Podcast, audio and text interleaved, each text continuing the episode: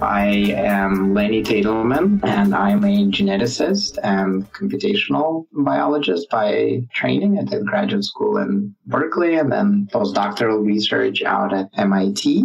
And since 2012, I have been the co-founder and CEO of uh, Protocols.io, which is a GitHub Wikipedia-like central repository of research recipes. So for science methods detailing what exactly scientists have done. Welcome, Lenny. We first connected on Twitter through a tweet of yours, and I'm going to read it. It says, Reminder, it's not your data, it's the patient's data, it's the taxpayer's data, it's the funder's data. And if you're in an industry or self funded the research and don't publish, then you have the right not to share your data. Otherwise, it's not your data. So, can you tell us a little bit more about your point of view, your ideas about data ownership, and what inspired you to tweet out your value statement?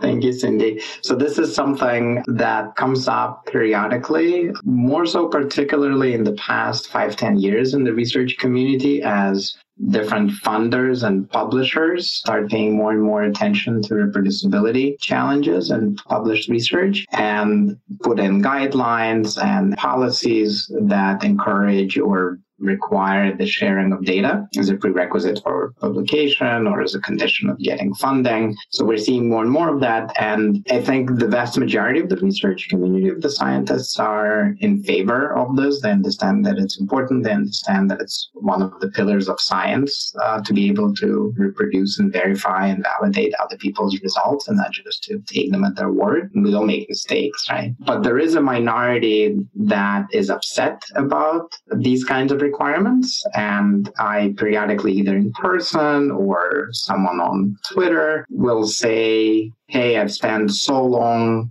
sailing the oceans and collecting the data. I don't want to just give it away. Uh, I want to spend the next five, ten years publishing on it. It's my data. And so that's the part that I'm reacting to. And there are some scientists that forget who's funding them and who actually has the rights to the data. Why do they feel like it's their data rather than the patient's data or the taxpayer's data or the funder's data? So uh, it's understandable because particularly when when the data generation takes a long time, so imagine you're going on expeditions two, three months away from family, sampling bacteria in oceans or digging in the desert. And it can take a really long time to get the samples, to get the data. And you, you start to feel ownership. And it's also the career, your career, the more publications you get on a given data set, the stronger your resume, the higher the chances of getting fellowships, faculty positions and so on, people become a little bit possessive and take ownership of the data and feel like put so much into it, it's mine. Prior to digitalizing our data,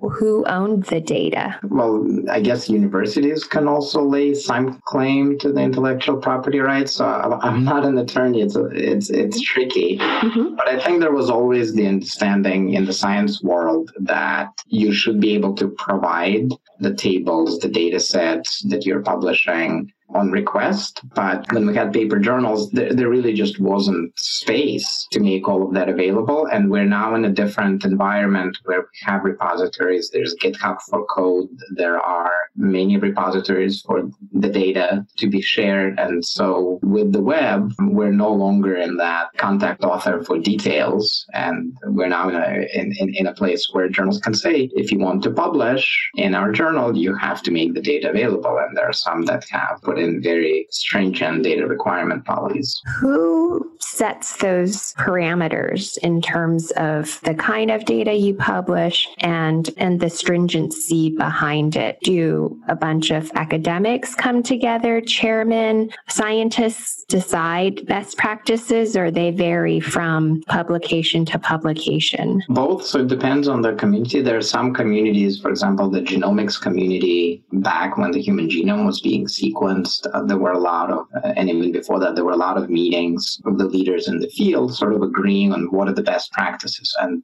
depositing the DNA sequences and the central repository GenBank run by the uh, US government became sort of expected in the community and from the journals. And so that really was community led best practices. But more recently, I also see just funders putting out mandates. Uh, and when you agree to getting funding, you're agreeing to the data sharing policies of the foundation. And same thing for journals. Now, journals, more and more of them are putting in statements requiring data, but it doesn't mean that they're necessarily enforcing it. So requirements are one thing, enforcement is another. What is the difference between scientific academic research versus the science based companies because a lot of, for instance, pharmaceuticals hire a lot of PhDs and they must have a close connection between one another. So, so there's certainly overlap. You're right that I, I think in biomedicine, particularly, most of the people who get PhDs actually don't stay in academia and then outside of it. Not all of it is in industry. They, they go into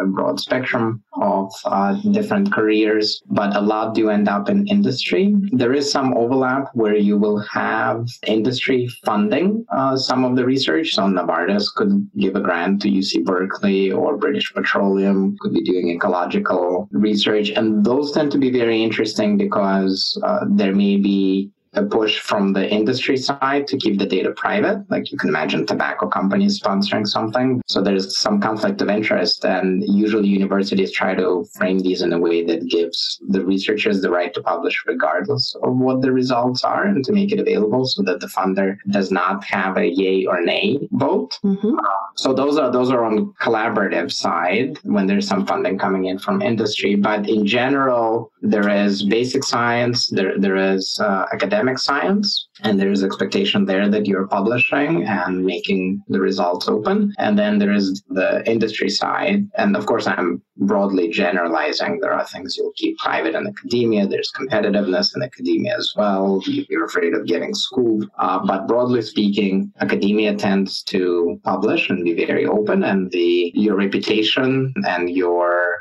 career prospects are really tied to your publications and on the industry side it's not so much about the publications as about the actual company bottom line and the vaccines, drug targets, right? Molecules that you're discovering, and those you're not necessarily sharing. So there's a lot of research that happens in industry, and my understanding is that the vast majority of it is actually not published. I think even though they have different goals, the thread between all of them really is the data because regardless of what industry you're in, I hate this phrase, data is the new oil, but it's considered one of the most valuable assets around. I'm wondering, is there a philosophy around how much you share amongst scientists, regardless of the industry? In, in academia, it tends to be all over the place. So I think in industry, they're very careful about the security. They're very, very concerned about uh, breach and somebody getting access to the trials, to the molecules they're considering. The, the competition is very intense and they take the intellectual property and security very seriously. On the academic side, it really varies. And there are groups that even long before they're ready to publish. They're into open science. They generate data. They feel like we've done this sequencing of these species or of these tissues from patients, and we're going to anonymize the patient names and release the information and the sequences and the data that we have as soon as we've generated it, even before the story is finished, so other people can use it. There are some academic projects that are funded as resources where you are expected to share the data as they come online. There might be requests that you don't publish from the data before we did, if we're the ones producing it. So there can be community standards, but there are examples in academia, many examples in academia where the data are shared instantly as they're produced, even before publications. And then you also have groups that are extremely secretive, until they're ready to publish, no one else has access to the data. And sometimes, even after they've published, they try to prevent other people from getting access to the data. So it's back to the possessiveness aspect of it. Mm-hmm. My feeling, just anecdotally from the 13 years that I was at the bench as a student, postdoc, is that the vast majority of scientists are open and are collaborative in academia, and that it's a tiny minority that try to hoard the data, but I'm sure that that does vary by field.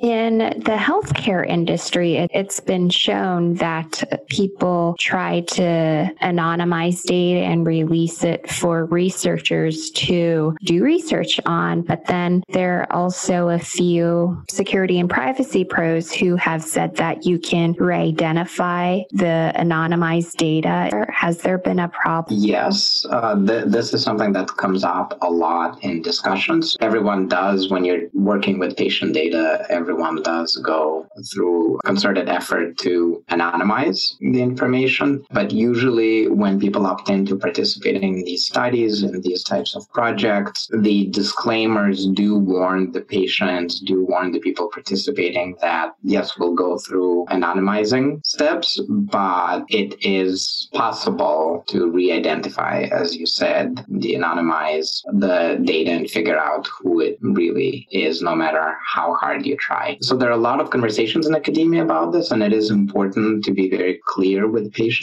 about it. There are concerns, but I don't know actually of examples of people re identifying for any kind of malicious purpose. There might be space and opportunity for doing that, and the concern, I'm not saying that the concerns are not valid, but I don't know of examples where this has happened with genomic data, DNA sequencing of individuals. What about Henrietta Lacks, where she was being treated for, I can't remember what problem she had, and then it was. Oh, yes, a that's, that's a major. There's a book on this, right? There's yeah. a movie.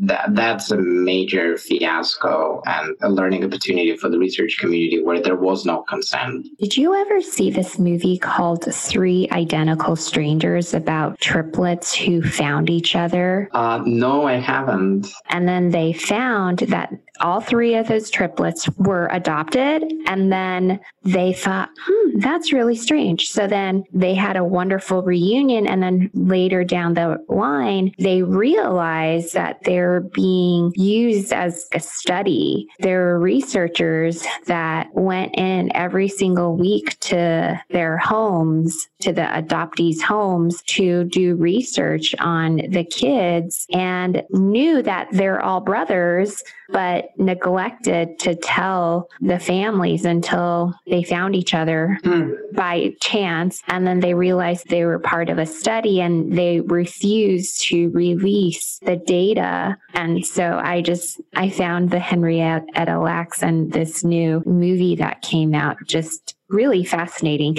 I mean, I guess that's why they have regulations so that you don't have things like these scenarios happen where you find out after you're an adult that you're part of a strange experiment. That, that's fascinating. So I don't know this movie, but on a related on a related note, I'm thinking back. I don't remember the names, uh, but I'm thinking back of the recent serial killer that was identified not through his own DNA being in a database, but the relatives participating in uh, ancestry sequencing, right? Submitting personal genomics, submitting their cells uh, for genotyping, and the police having access, tracing the serial killer through that. There certainly are implications of the data that we are sharing. Uh, don't know what the biggest concerns are, but there are a lot of fascinating issues uh, that the scientific community, patients, and regulators have to grapple with. So, since you're a geneticist, what do you think about the latest DNA testing companies working with pharmaceuticals in